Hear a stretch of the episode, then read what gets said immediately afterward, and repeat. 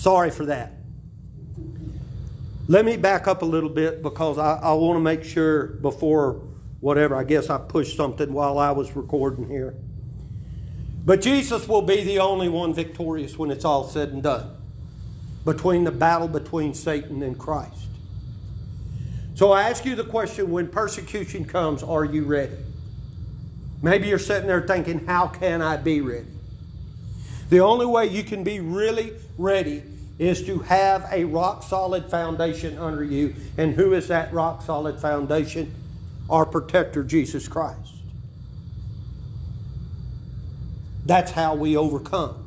That's how we make it through persecution.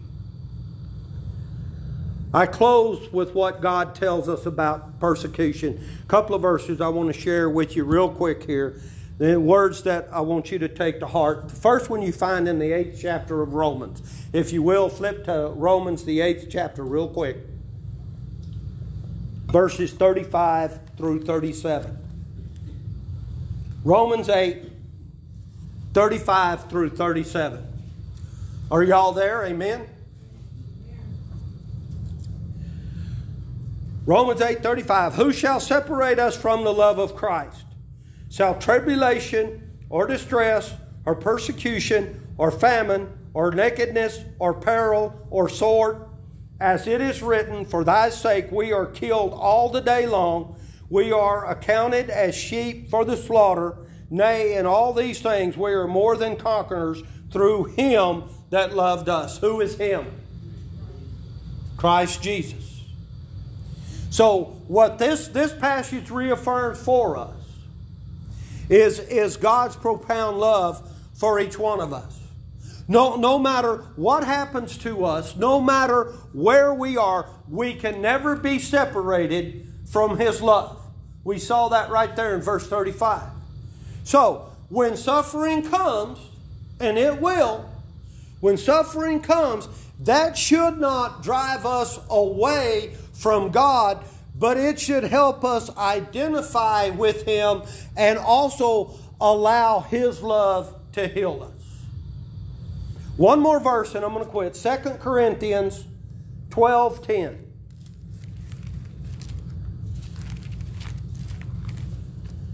Second Corinthians 12 10. Y'all there? Therefore, I take pleasure in infirmities, in reproaches, in necessities, in persecution, in distresses for Christ's sake. For when I am weak, then am I strong. In other words, when those obstacles come, when the suffering persecution comes, we're going to depend on God. Why? Because only His power will make us effective for Him and will help us do the work that has lasting value. I'm going to ask you again Are you ready? Are you ready? You think things are bad now. You just sit back and wait a while, folks. You just sit back and wait a while. And you better be getting yourself put together and you better be getting screwed down and ready to ride because it's going to come. How do I know it's going to come? Because Jesus said it was going to come. And if Jesus said it, I believe it. And that should settle it. So have that foundation under you and be ready for when it comes. Let's pray together. Father God, we just thank you again for this day you've blessed us with and the opportunity to be in your house. Father, I just thank you for loving us. I thank you for the gift of forgiveness when we stumble and fall and fail. Father, I just pray that you'll lift us up and help us overcome our sin. Help us to know that we've done something wrong and help us to for, for, for ask you for forgiveness. Repent. Get over it and get past it. And do better next time. Father, I thank you for this church. I thank you for this church family. I certainly lift up the folks that are not with us today. We're pretty short in number. We just pray they're safe, they're okay. Some of them sick. And we just pray for healing in those situations. Father, we lift up all the folks we have on our prayer list. Lots of needs, lots of different situations, Father. And we just ask you to move in a special way that only you can. Father, certainly we ask that you bless us with some rain that we desperately need. We thank you for what fell this past week in places, other places still lacking, Father. So just bless us that away. Father, we just ask your guidance and direction as we leave this place. Just continue to protect us in this very challenging times that we live. It's in your Son's name we pray, and we'll be careful always to praise your holy name. Amen. If you have your Bibles today, and I hope you do, turn to the 15th chapter of John. The 15th chapter of John. Now, as you turn there, let me say a few things before we read in, in the 15th chapter of the Gospel of John. As we live our Christian life, there, there are a lot of questions that are related to a Christian life that are really not that important. They, they are just uh, really don't fall into that life and death category. Uh, questions like, What is your favorite translation of the Bible, for instance? Or, How can I be a better church member? Or the big, all important question is if, if a church has a meal after the service, is it called dinner, potluck, or fellowship? All, all of those questions are just not really that important. But other questions that we have that pertain our, to our walk in Christ carry a lot of weight. Questions like Am I prepared to suffer well? Am I prepared to suffer well? Or another question that I would like to ask is Am I ready to be hated for the sake of Jesus? Now, suffering may not be a common topic of conversation in our love in our lives but let me tell you this suffering for the sake of Jesus being persecuted because we follow him is something Jesus told us to expect. He said, Get ready for it. So today we're going to be using not only the 15th chapter of John, but the 16th chapter of John as well. And, and you remember, this is right after, you remember last Sunday, Jesus commanded us to love one another. And that's not the first time we've seen that in, in this little study that we've been doing in John. But right after he commanded us to love one another, he warned us to prepare to suffer along with other believers. Now, Jesus wanted, wanted us, wanted to help us understand that living connected to Him, and we've been, you've been hearing me use that phrase a lot, living connected to Jesus means that we will be mistreated the same as he was. And we're fixing to find that out from the Bible. But here's the thing we can endure however we are mistreated, however we suffer, because, uh, you know, these hard times, we, we can get through these hard times because Jesus is with us. And not only is He with us, He's definitely worth it. Now, periodically, from time to time, I faintly hear people uh, say something along the lines that they feel like they're being persecuted. And, and when I hear that, I, I almost smile an inner smile. And, and that's because I wonder if we really know what persecution is. You know, I start thinking to myself and I think about some foreign countries that does not respect Christianity in any way. Does not respect Christianity in any shape, form, or fashion.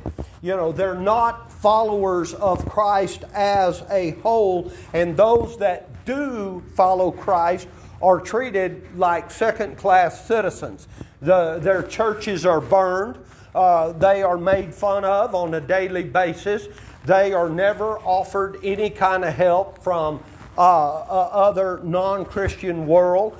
The, the only employment that they can get is something like uh, sweeping the streets or working in the sewer plant or some other strictly labor intensive jobs.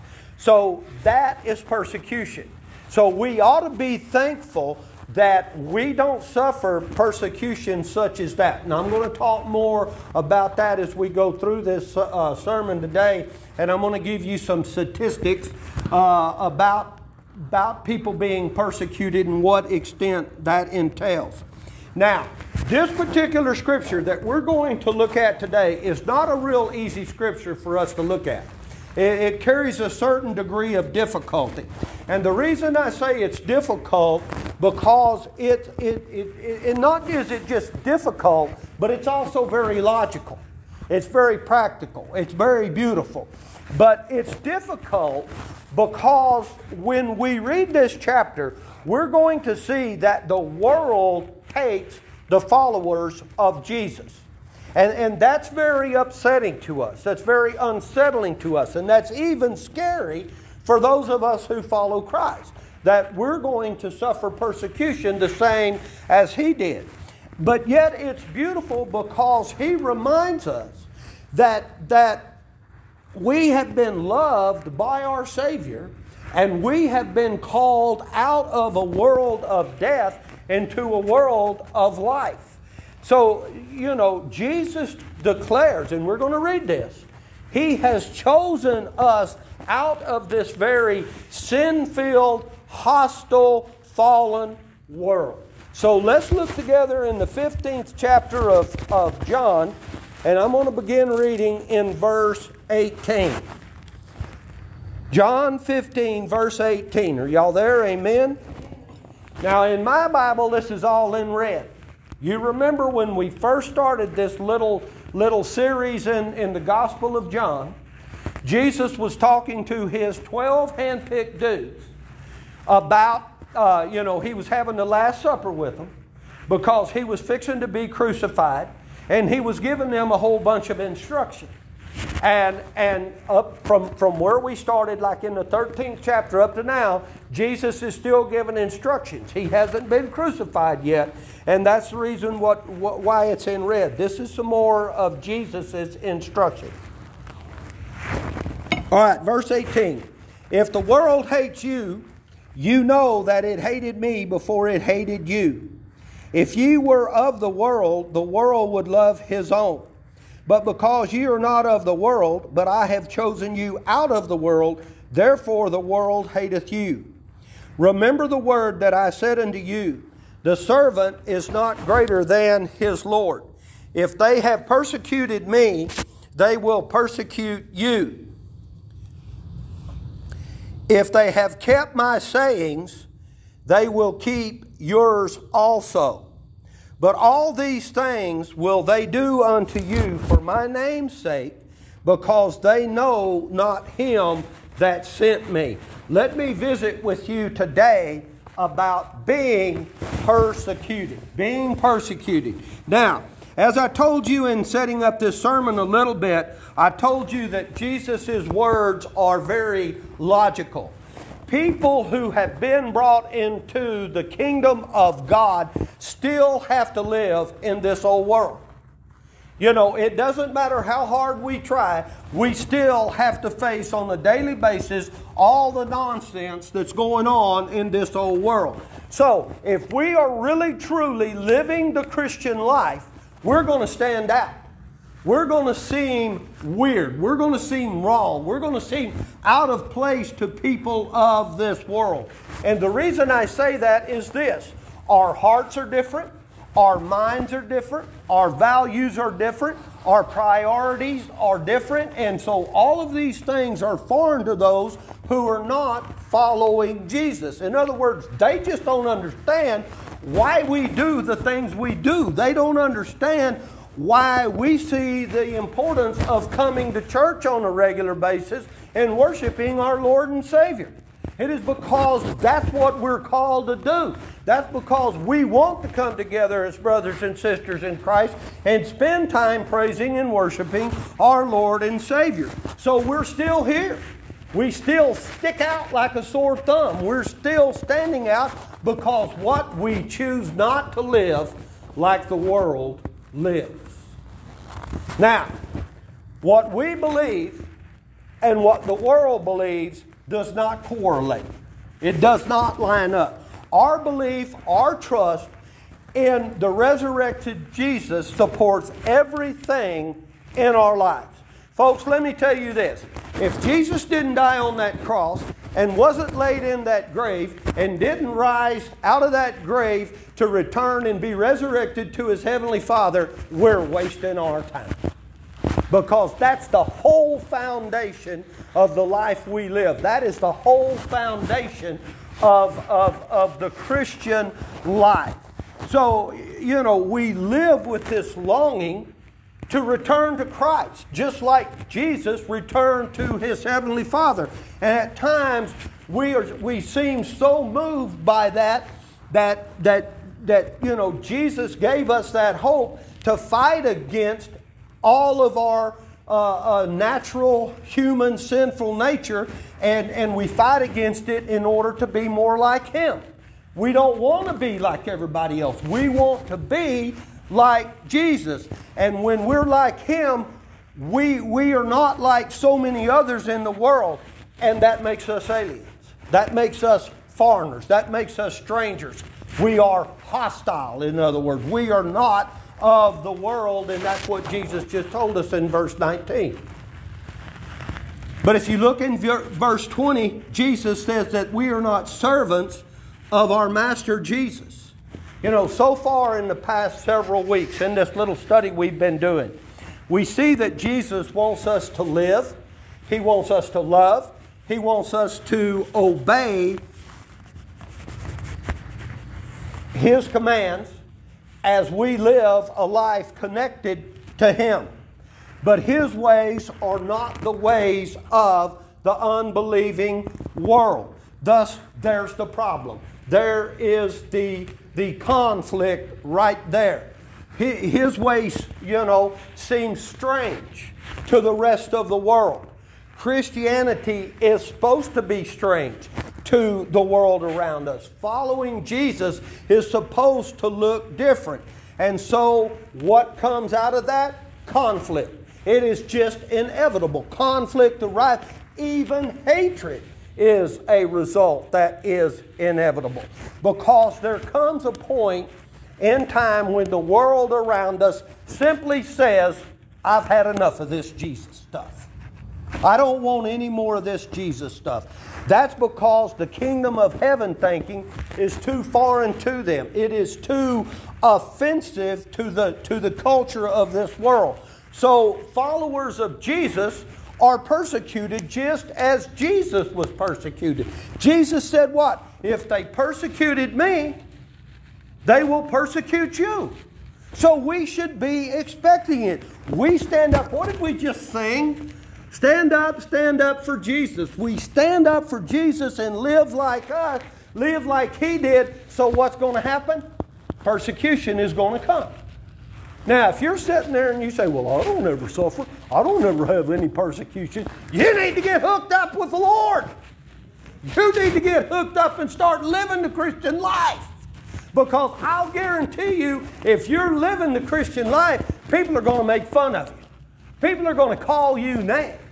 People are going to tell you to just go. I, I told this story. I got to tell it again. I don't know if I've ever told y'all this story or not.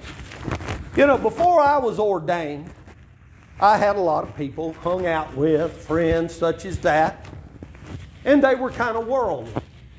And after I was ordained into the minister and become a pastor, I still was around those same people, but it was like I had the plague.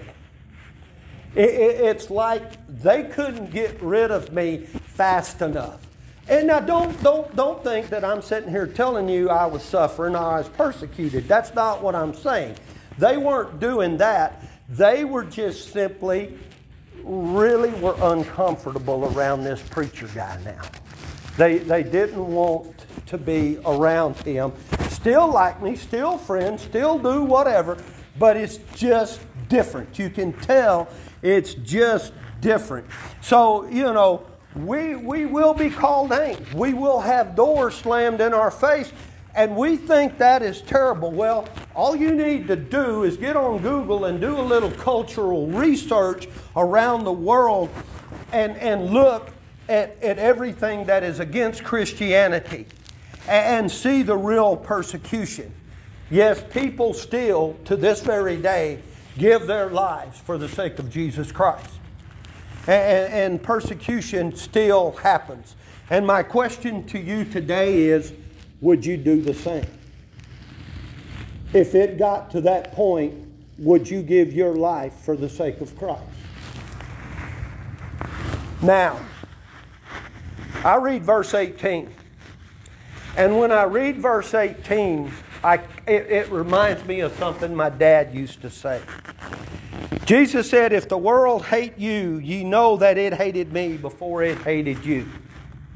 I can just see my old dad standing there with his big old wad of red man chewing tobacco, gnawing on it like an old cow, chewing her cud. And he'd regurgitate a little bit. And he'd say, Boy, you ain't the Lone Ranger. In other words, you ain't the first one that's been through that. You're not the first one that's been there and done that. And that's kind of what we see Jesus saying here in verse 18. He said, If they persecute you, understand they persecuted me first. They hated me first. Look in verse 22. If I had not come and spoken unto them, they had not had sin.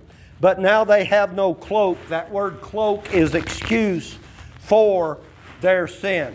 Now understand that Jesus wasn't saying he brought sin upon those who heard him. That's not what he's saying. What he brought was a full, true picture. He brought a, a, a picture and a revelation of the truth and the opportunity to accept Him as Lord and Savior.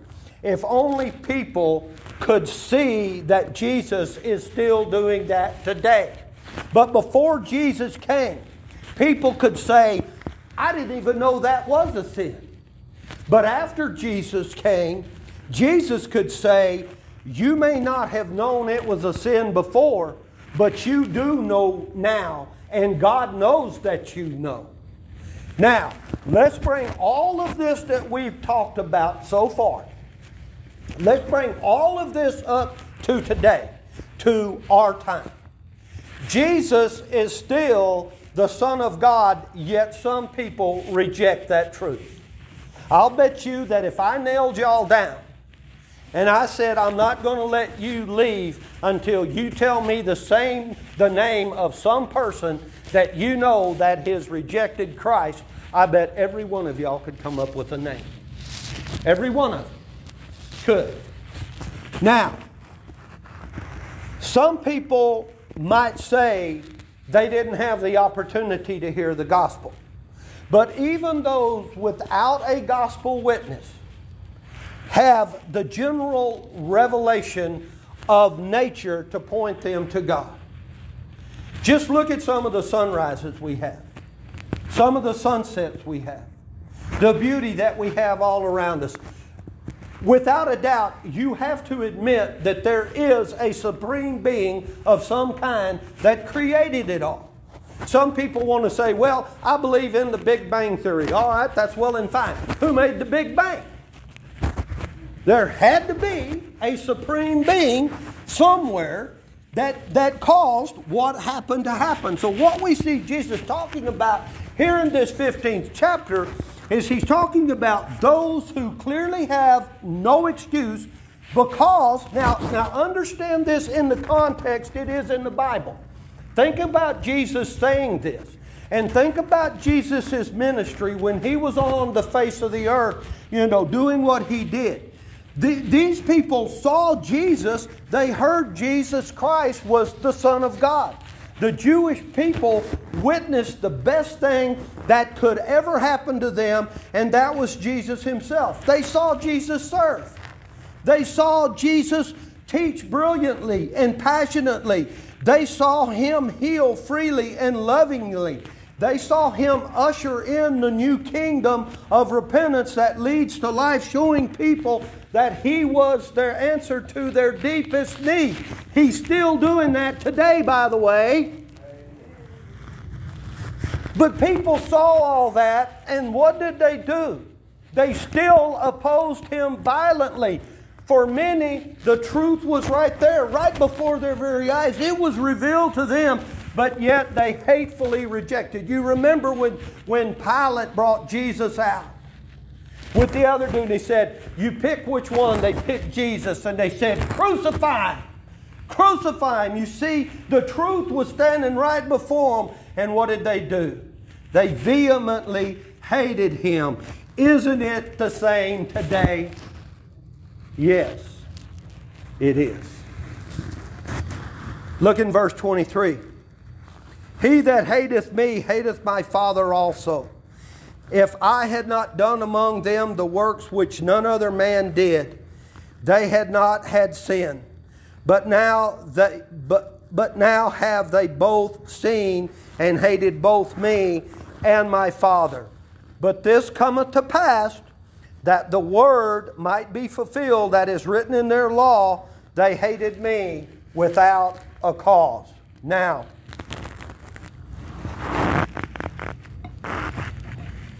Isn't that the way it is today?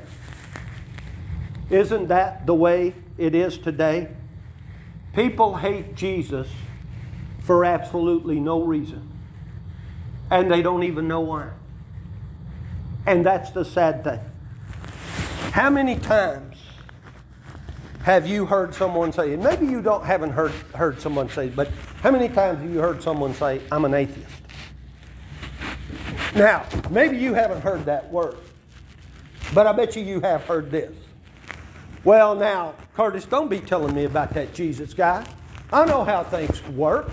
You're born, you grow up, you learn to do something, you go to work, you work, you make money, you pay your bills, buy a house, buy cars, buy all this stuff, put a whole bunch of money in the bank, invest it, it makes more money. Then one day you retire when you get old enough. You live off of that money and get to do whatever you want to do when you want to do it.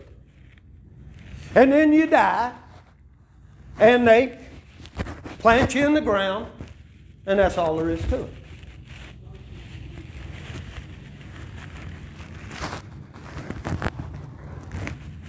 They have no acceptance of Jesus whatsoever. They don't believe in Jesus. Now, maybe they don't say, or maybe you haven't heard someone say, I'm an atheist, but I bet you you've heard someone say what I just told you. That that's the way they think it works. But people say they hate Jesus. They say they don't believe in Jesus because they have never met him and they really don't want to.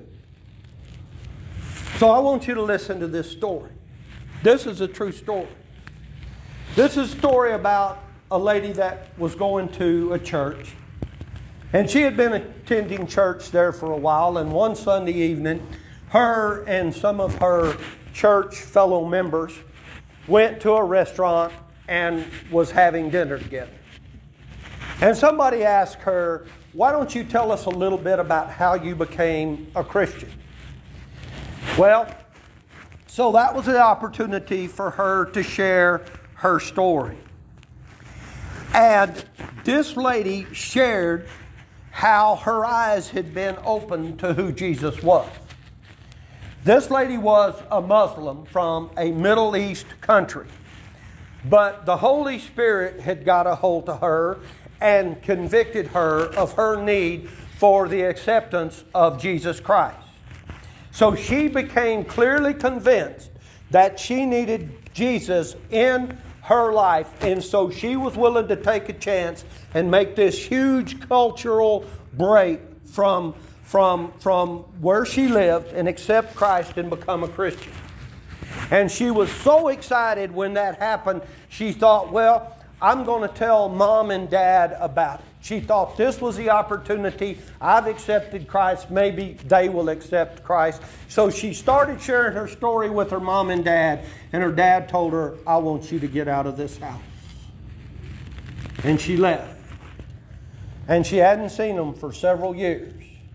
Periodically, she would call her mom just to check on her mom, check on her dad.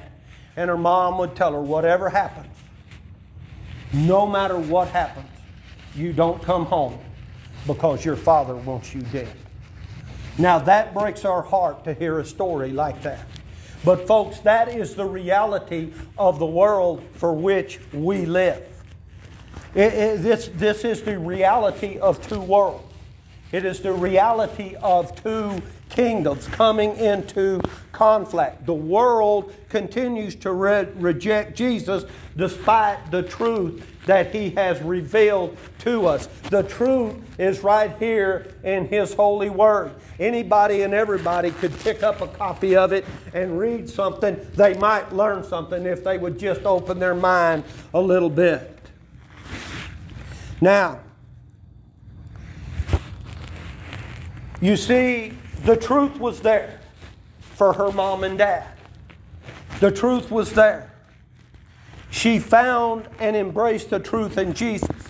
She shared that same truth with her family, but they so thoroughly rejected her. Not only did they kick her out, but they wanted and even threatened to kill her. And, and, and you know, we just don't like hearing things like that, but that is the stark reality of what we're, we're seeing in God's Word today. Go down now to chapter 16. Go to chapter 16, verse 1. These things have I spoken unto you, that you should not be offended. That word offended there means made to stumble. They shall put you out of the synagogues. Yea, the time cometh that whosoever killeth you will think that he doeth God servants. Now,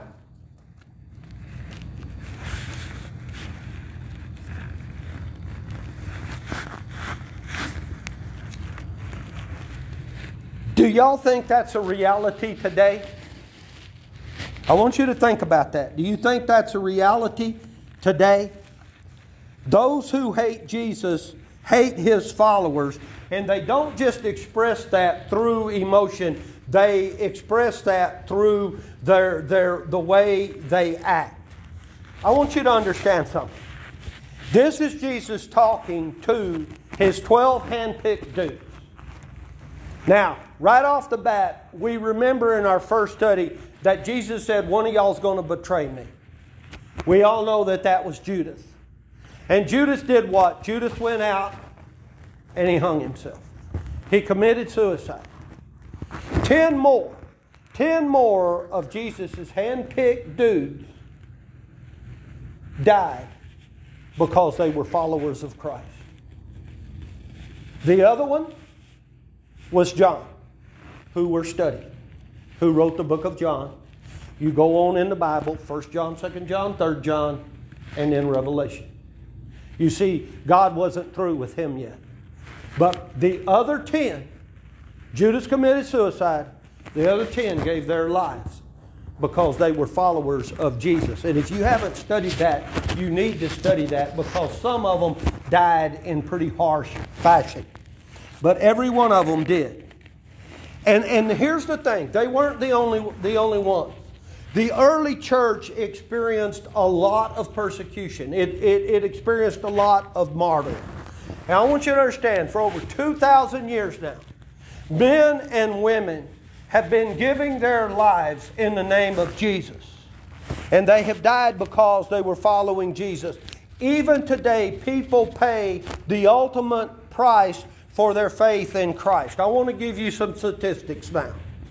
This is the most recent report from uh, Open Doors USA. Open Doors USA is an organization that stands against persecution, and in its report, it indicates that 260 million Christians suffered highly to severe levels of persecution, and that was in 2020. 260 million. That suffering included this eight Christians were killed every day, 182 churches or church buildings were attacked every week. 309 Christians were jailed every month. Those numbers that I just give you reflect only the top 50 nations where Christians suffer the most. Estimates are that an additional 50 million could be added if we included other nations where persecution occurs. If my math is right, that is 310 million people that have suffered severe or high level of persecution. We shouldn't be shocked by those numbers because Jesus has already prepared us for it, folks. He says it right there in His Word. How many years ago did John sit down, take pen in hand, and write this book? A lot. So look what Jesus said in verse 2 of chapter 16. He says that they may be banned from synagogues and even face times when someone wants to kill them for offering service to God. I kind of like what he says in verse 1 because I, I, like the encouragement. Jesus said, I have told you these things to keep you from stumbling. Jesus knows that none of this will catch him by surprise. Why? Because he is still God and he is still in control. If you don't get anything else, get that and don't forget it. Look in verse 3. And these things will they do unto you because they have not known the Father nor me. But these things have I told you that when the time shall come, you may remember that I told you of them, and these things I said not unto you at the beginnings, because I was with you.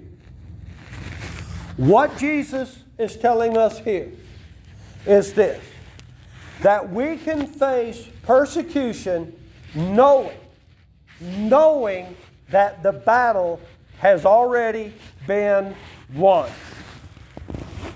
And we need to take encouragement from that. We need to take comfort from that. You see, yes, persecution is scary. When we think about it, it's terrifying. But here's the thing it can't impact the outcome. It can't. As Christians, Jesus gave us this warning. He said to keep you from stumbling, not because uh, or, or, because I was with you. He, he, he said that to keep us from stumbling, not to keep us from losing. So, with these words, Jesus, in a sense, was saying this.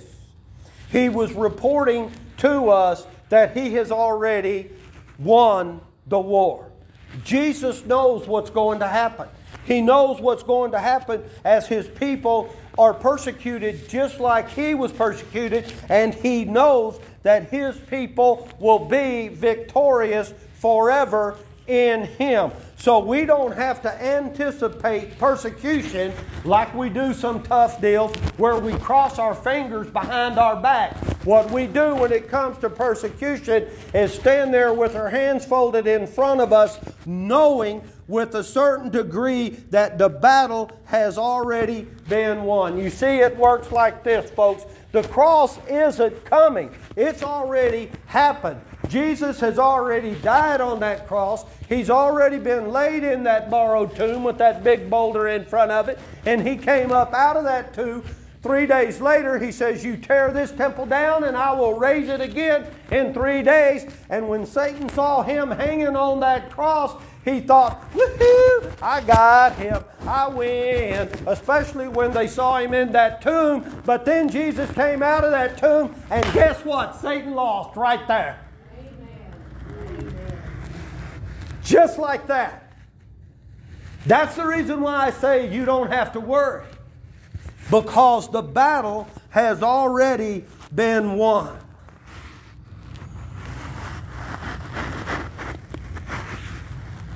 There's no battle left to win. Jesus spoke matter of factly about this. He spoke matter of factly about hatred that will certainly come to us. But we can rest confidentially in Him. Why? because he's already won the battle. Matthew Henry had a quote, and I'll close with this.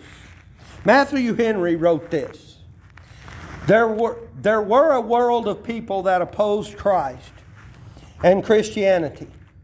I fear if we should put it to a vote between Christ and Satan, Satan would outpoll us. Satan would win the vote. When I hear that, that quote, I just kind of have to chuckle a little bit because there is no vote. There is no arm wrestling match. There is no cage match. There is no sprint to the finish line that will, uh, uh, you know, that will decide the, the, the outcome of the conflict between Jesus and Satan. You know, Satan has been, you remember Satan, you know, what was Satan? He's a fallen angel. God took his size, whatever shoe he had, and booted his behind right out of heaven. And ever since then, he's been stirring up trouble. He's still stirring up trouble today, doing as much damage as he prob- possibly can. But when it's all said and done, who's going to be left standing? Jesus. There's only going to be one sovereign creator when it's all said and done. So, my question to you.